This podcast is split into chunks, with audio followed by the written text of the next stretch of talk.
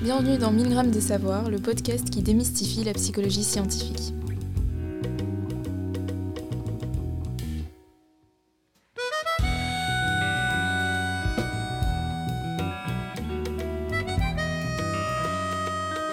Bonjour, vous êtes en présence de Magali Beyla et de Johanna Banache, moi-même. Bonjour Magali. Bonjour Johanna. Aujourd'hui, nous avons eu envie d'inviter Philippe Peigneux. Philippe, vous êtes professeur en neuropsychologie clinique à l'Université libre de Bruxelles et directeur de l'unité de recherche en neuropsychologie et neuroimagerie fonctionnelle. Vos recherches portent notamment sur le sommeil et ses effets sur l'apprentissage et la mémoire, qui sera d'ailleurs le sujet de notre discussion aujourd'hui. C'est un sujet vaste et nous allons nous concentrer sur l'effet du sommeil sur des sujets sains. Bonjour Philippe. Bonjour. Vous vous intéressez notamment à la façon dont la qualité du sommeil peut influencer l'apprentissage ou la mémoire. On peut donc se demander qu'est-ce qu'au fait le sommeil? Mais avant que vous répondiez à la question, on voudrait vous faire écouter le témoignage de deux ou trois personnes dans le cadre d'un micro-trottoir. On leur a en effet demandé ce qu'elles pensaient qui se passait dans leur cerveau lorsqu'elles dorment. Il y a une partie du cerveau qui dort et une autre partie qui continue à gérer euh, bah, notre corps. Et aussi, il y a notre inconscient, subconscient qui euh, agit. C'est d'où la, cause des rêves et tout. Voilà. J'imagine qu'il se repose, genre qu'il est un peu dans un état de off et que l'activité cérébrale est diminuée du coup euh, par rapport à ça, parce que du coup il doit se reposer à ce moment-là. Mais je pense qu'il doit toujours être actif, parce que sinon il n'y aurait pas de rêve quoi. Mais je ne sais pas exactement dans quelle façon il fonctionne et comment est-ce qu'il est actif. Je pense que quand je dors, mon cerveau se repose un peu et quand je me réveille le matin, j'ai une nouvelle perspective sur ce que j'ai fait, appris ou pensé la veille, justement parce que ça fait un peu un décalage entre une journée et une autre. Je pense juste qu'on processe les informations qu'on a reçues pendant la journée. Et du coup, peut-être genre des préoccupations ou quoi qu'on a dans la vie. Du coup, genre, notre cerveau, il pense à ça quand on dort. Alors justement, est-ce que vous pouvez réagir par rapport à ces réponses? Euh, Que signifie au juste sommeil et qualité du sommeil? Qu'est-ce qui se passe quand on dort? Et est-ce qu'il y a plusieurs façons de dormir? Alors, quant à plusieurs façons de dormir, en tout cas, il y a plusieurs façons de comprendre le sommeil et les réactions ici sont. Le micro-trottoir est intéressant parce que, comme d'habitude, dans les euh, ce que les gens pensent par rapport à leur sommeil, ben, il y a du vrai et du faux. Quoi. Euh, donc par exemple, le fait que le cerveau soit dans un état off, non. Le cerveau change simplement d'état de fonctionnement pendant le sommeil, euh, puisque bah, nos neurones doivent toujours continuer à fonctionner, mais on a prouvé depuis longtemps qu'on euh, change d'état de profil d'activité cérébrale au cours du sommeil, mais notre cerveau continue à travailler. Maintenant, c'est vrai en même temps que c'est atténué parce qu'on traite moins les informations de l'environnement. Et ce qui est amusant, parce que ça c'est une idée reçue forte qu'on entend dans le micro-trottoir, c'est l'association entre activité et rêve. Mais en fait, c'est pas tout à fait aussi simple. C'est vrai que le rêve est une activité mentale assez importante dans certains stades de sommeil plus que d'autres, mais quand on ne rêve pas, notre cerveau continue aussi à traiter de l'information, etc. Non. Mais ceci dit, dans ce qui a été dit, euh, il y a pas mal de choses qui sont tout à fait correctes, euh, euh, parfois pas prouvées, mais en tout cas qui, vont, qui vont dans le sens logique des choses. Et donc, euh, si je comprends bien, ça veut dire qu'on va peut-être euh, changer de type d'activité, mais notre cerveau va rester quand même en fait euh, en éveil et il va y avoir certains processus qui vont avoir lieu pendant qu'on dort. Oui, c'est ça. Bah, si vous vous placez du point de vue d'un cerveau qui est composé de milliards de neurones, un neurone qui ne fonctionne pas, c'est une connexion qui est morte. Et donc ça, c'est euh, une lésion cérébrale ou, euh, euh, la mort. Mais donc ici, simplement, bah, voilà, certaines régions du cerveau vont avoir une consommation assez minimale d'énergie parce qu'elles sont peu actives c'est vrai, mais d'autres vont être parfois même nettement plus actives qu'à l'éveil parce qu'elles sont importantes pour les processus neurophysiologiques du sommeil qui participent à tout un tas de fonctions. Ici, on va parler de la mémoire, mais ça sert aussi à la régulation de l'équilibre corporel, de la régulation de la température, de, euh, de la restauration et du nettoyage des cellules, euh, par exemple. Donc, il y a le sommeil, c'est un, stade multifonctionnel. si on passe un tiers de sa vie à dormir, ça serait dommage que ça ne serve qu'à une chose par ailleurs. D'accord. Et donc on voit que dormir, c'est un besoin euh, vital nécessaire hein, à plusieurs mmh. processus humains euh, et qui peut impacter, nous impacter à différents niveaux. Qu'en est-il du coup de l'apprentissage euh, et de la mémoire?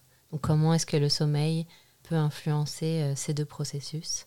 Oui, alors le sommeil influence ces processus, je dirais. Il y a plusieurs manières de considérer les choses. La première, c'est se dire, si j'ai un bon sommeil, j'ai un sommeil de bonne qualité, eh bien, ça va me donner les conditions nécessaires pour le lendemain, pendant la journée, être capable de faire de nouveaux apprentissages, de structurer la formation de manière correcte, de focaliser mon attention aussi sur les choses que je dois assimiler et étudier. Donc là, je dirais, c'est le rôle, ce qu'on peut appeler un sommeil restaurateur, qui me rend mes capacités, parce qu'après une journée euh, prolongée d'éveil, bah, mes capacités tendent à diminuer, j'ai plus la, je peux plus rassembler toutes les ressources. Pire, si je fais une nuit de privation, de sommeil, bah, ça va être encore plus affecté. Donc j'ai un besoin absolu de sommeil pour restaurer ça. Donc ça, c'est le premier, c'est le sommeil qui me donne les moyens d'être capable d'apprendre de nouvelles informations ou même d'aller rechercher de l'information. Parce que pour pouvoir aller récupérer de l'information en mémoire, je dois mettre en place des stratégies. Ces stratégies me demandent parfois de, de l'énergie mentale et donc j'ai besoin d'être capable d'avoir ces ressources pour le faire. La deuxième, qui est devenue assez populaire aussi, c'est l'idée que quand je fais un nouvel apprentissage pendant la journée, et eh bien pendant le sommeil, je vais pouvoir consolider cet apprentissage. Donc ça a été un petit peu évoqué d'ailleurs dans, euh, dans, dans, le micro-trottoir. Donc quelque part l'information que j'ai accumulée pendant l'éveil, une partie je vais la garder, une partie je vais la perdre parce qu'on ne garde pas tout intégralement. Et par ailleurs, une mémoire, c'est pas une inscription sur un disque dur, c'est quelque chose qui se reconstruit tout le temps, qui évolue. Et donc on va pendant le sommeil quelque part bah, au niveau cérébral, la transférer dans des régions cérébrales qui permettent un stockage un peu plus euh, à long terme, je dirais, et euh, essayer de la fixer plus ou moins, c'est-à-dire qu'elle ait une forme plus stable, qui sera moins facilement perturbée par des événements euh, extérieurs.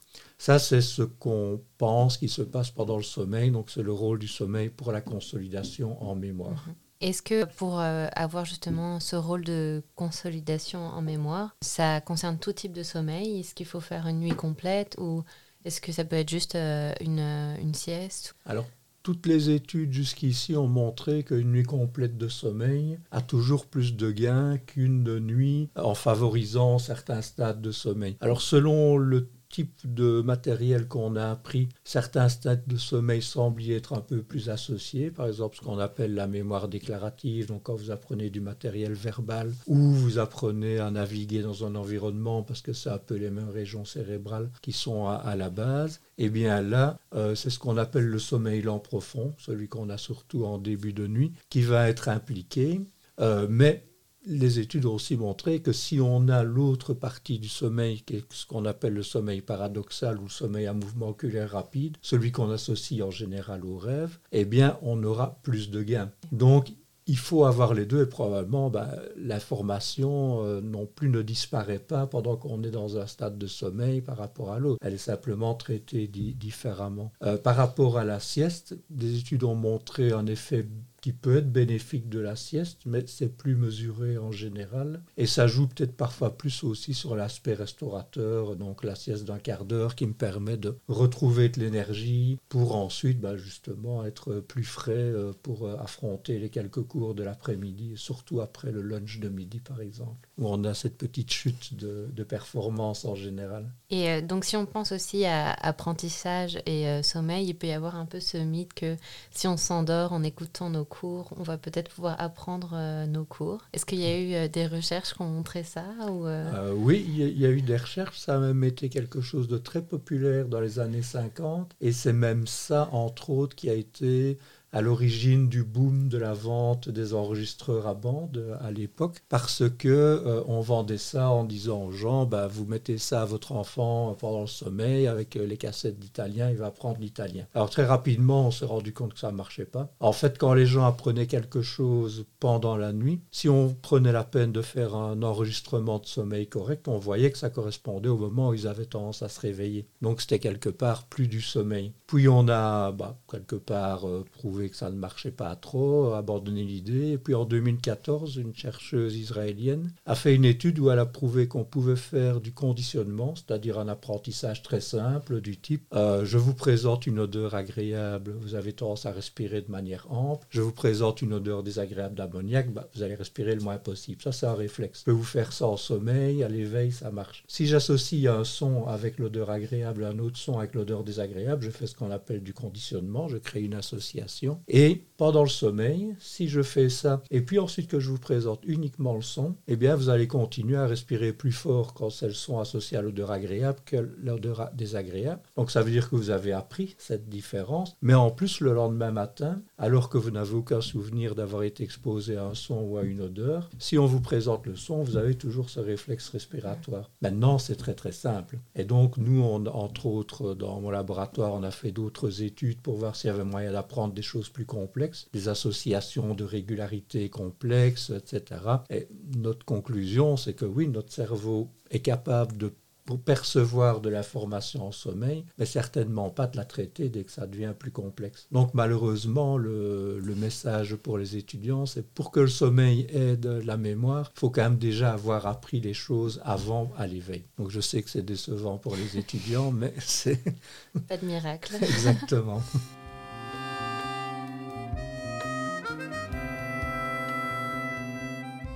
Et donc justement, vous utilisez euh, différentes méthodes qui permettent de voir ce qui se passe Mhm. dans le cerveau pendant qu'on dort. Alors c'est assez technique, donc on ne va pas rentrer dans les détails euh, pour expliquer comment chaque méthode fonctionne. Mais est-ce que vous pouvez décrire une expérience que vous avez menée? Oui, alors bah, une étude qui est peut-être la plus évidente, entre guillemets, c'est ce qui est basé sur le principe ce qu'on appelle la réactivation neuronale ou neuronal replay en anglais. Donc c'est simplement l'idée que lors de l'apprentissage, vous allez mettre en jeu certaines régions de votre cerveau. Admettons que vous apprenez à, à vous déplacer dans un labyrinthe, dans un environnement virtuel, c'est de la mémoire spatiale. Ça implique une structure du cerveau qui s'appelle l'hippocampe principalement et qui est vraiment cruciale pour, euh, pour cela. Donc on voit que quand vous êtes en train de naviguer à l'éveil, si j'enregistre votre cerveau avec euh, un scanner, euh, que ce soit le PET scan avant ou une IRM euh, maintenant, eh bien, on voit que ces régions sont actives. Et l'hypothèse du neuronal replay, c'est que pendant la nuit, ces régions cérébrales vont être remises en jeu, vont être réactivées,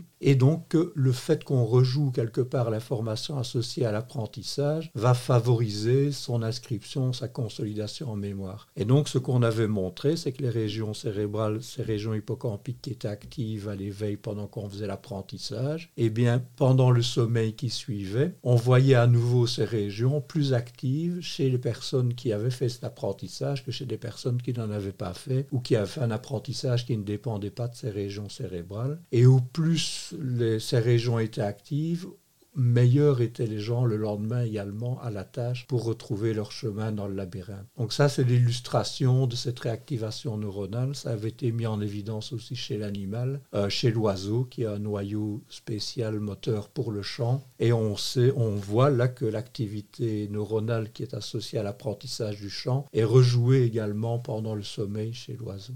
Ok, c'est assez impressionnant. Vous pouvez décrire, euh, donc c'était quoi comme type d'apprentissage Euh, Donc c'était soit des chants donc pour euh, les oiseaux par exemple. Mhm. Euh, pour les humains, est-ce que vous vous souvenez ou, Oui, oui, bah, là c'était.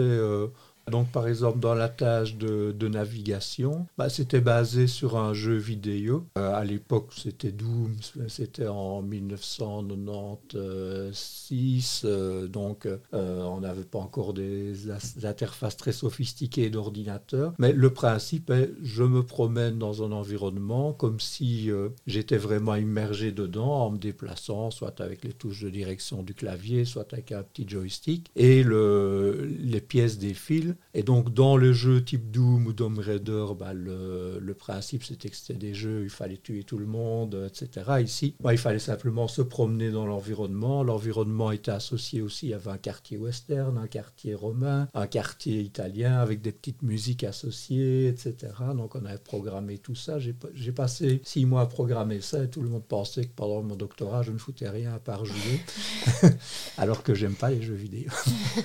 Et donc, euh, après, bah, une fois que les gens ont appris à se promener là-dedans, bah, simplement, on leur dit, voilà, euh, vous allez partir d'ici, vous vous rappelez, le- vous, êtes passé devant un boudin, bah, je vous demande de le rejoindre le plus rapidement possible. Et on calculait simplement euh, quel trajet il prenait, si c'était le trajet le plus court, la vitesse à laquelle il prenait. Donc on avait une mesure de leur apprentissage, et puis bah, on regardait en même temps l'activité cérébrale qui était associée pendant qu'ils faisaient ces petits tests pour retrouver leur chemin. Et puis après, pendant le sommeil, on comparait l'activité cérébrale dans certains stades de sommeil chez les participants qui avaient fait cet apprentissage par rapport à des participants qui n'avaient pas fait cet apprentissage, parce qu'évidemment, la région cérébrale pourrait être active simplement parce que c'est une région importante pour le sommeil, et donc là, ça n'aurait pas été lié à la mémoire. Ça, c'est une des tâches les plus euh, je dirais, qu'on a utilisées et qui a été réutilisée par d'autres chercheurs après également. C'est en fait quelque chose qui se fait de manière automatique. Donc, euh, parce que les participants avaient eu cet apprentissage,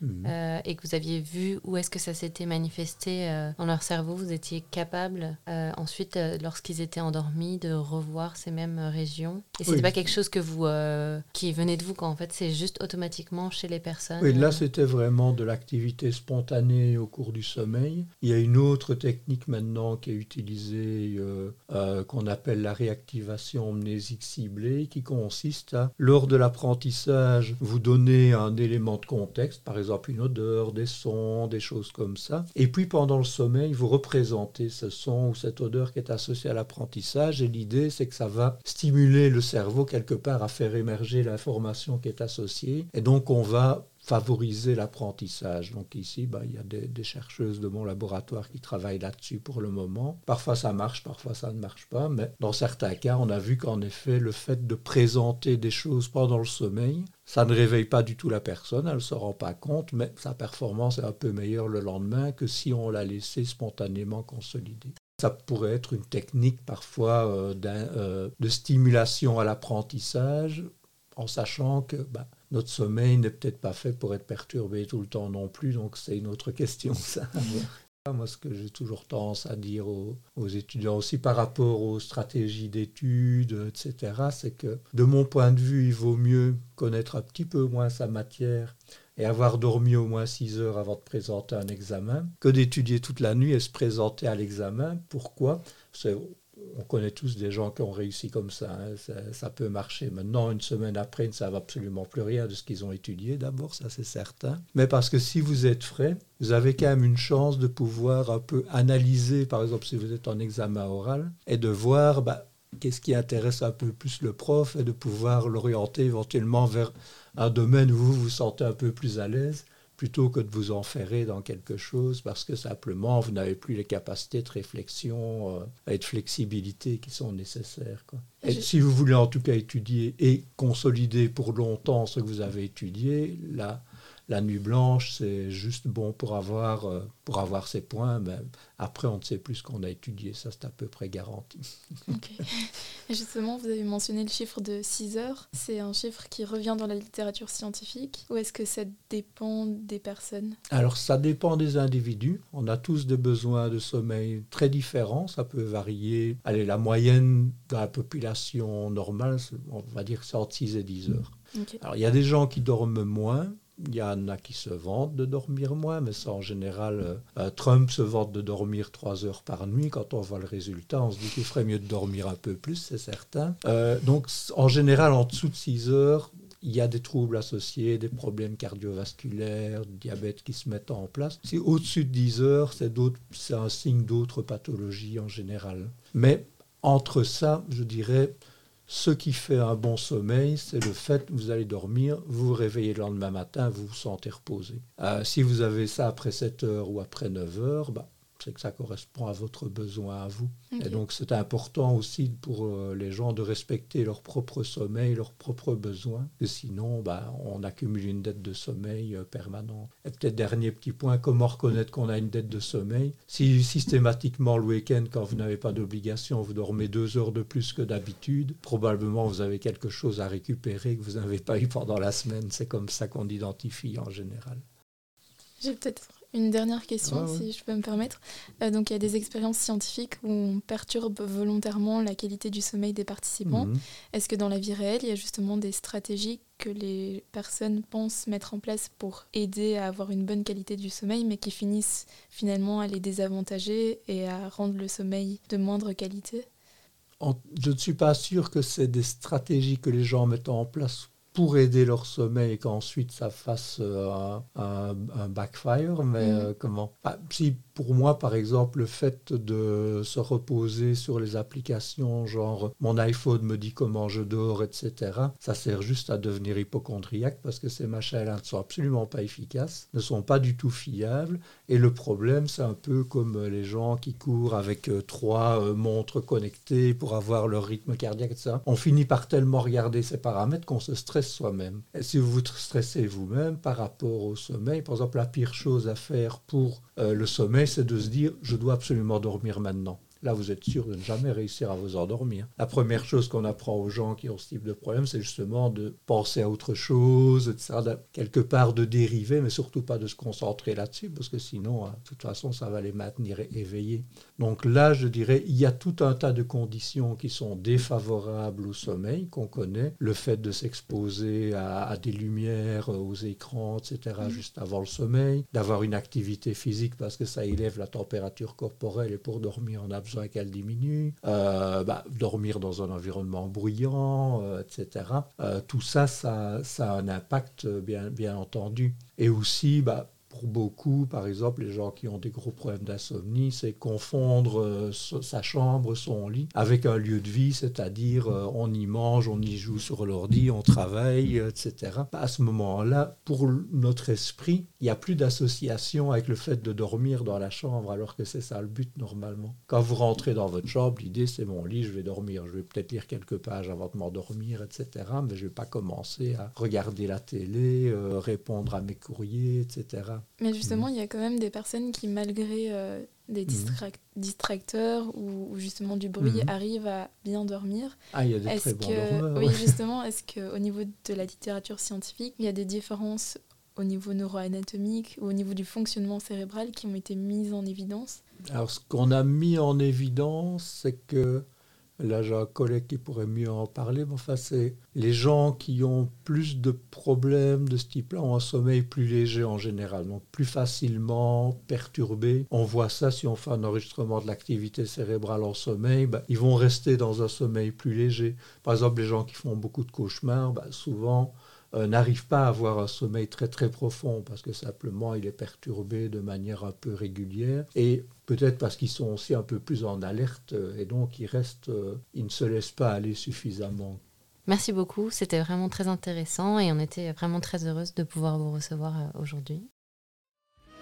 Nous espérons que vous avez apprécié l'écoute de cet épisode 1000 grammes de savoir, interview de Philippe Peigneux. N'hésitez pas à consulter notre site 1000g.ulb.be qui contient des informations complémentaires où vous trouverez notamment un lexique et des références. Vous pouvez vous abonner à notre podcast sur Apple Podcast, Spotify ou SoundCloud et nous suivre sur Facebook, Instagram et Twitter. N'hésitez pas à nous faire savoir ce que vous pensez de ce podcast en nous laissant des étoiles sur Spotify, iTunes et Facebook, ainsi qu'en nous contactant par mail via 1000 de savoir à gmail.com. Le podcast 1000 grammes de savoir est un projet mené par plusieurs chercheurs et chercheuses de diverses universités et soutenu par l'ULB, notamment par la cellule communication et Radio Campus.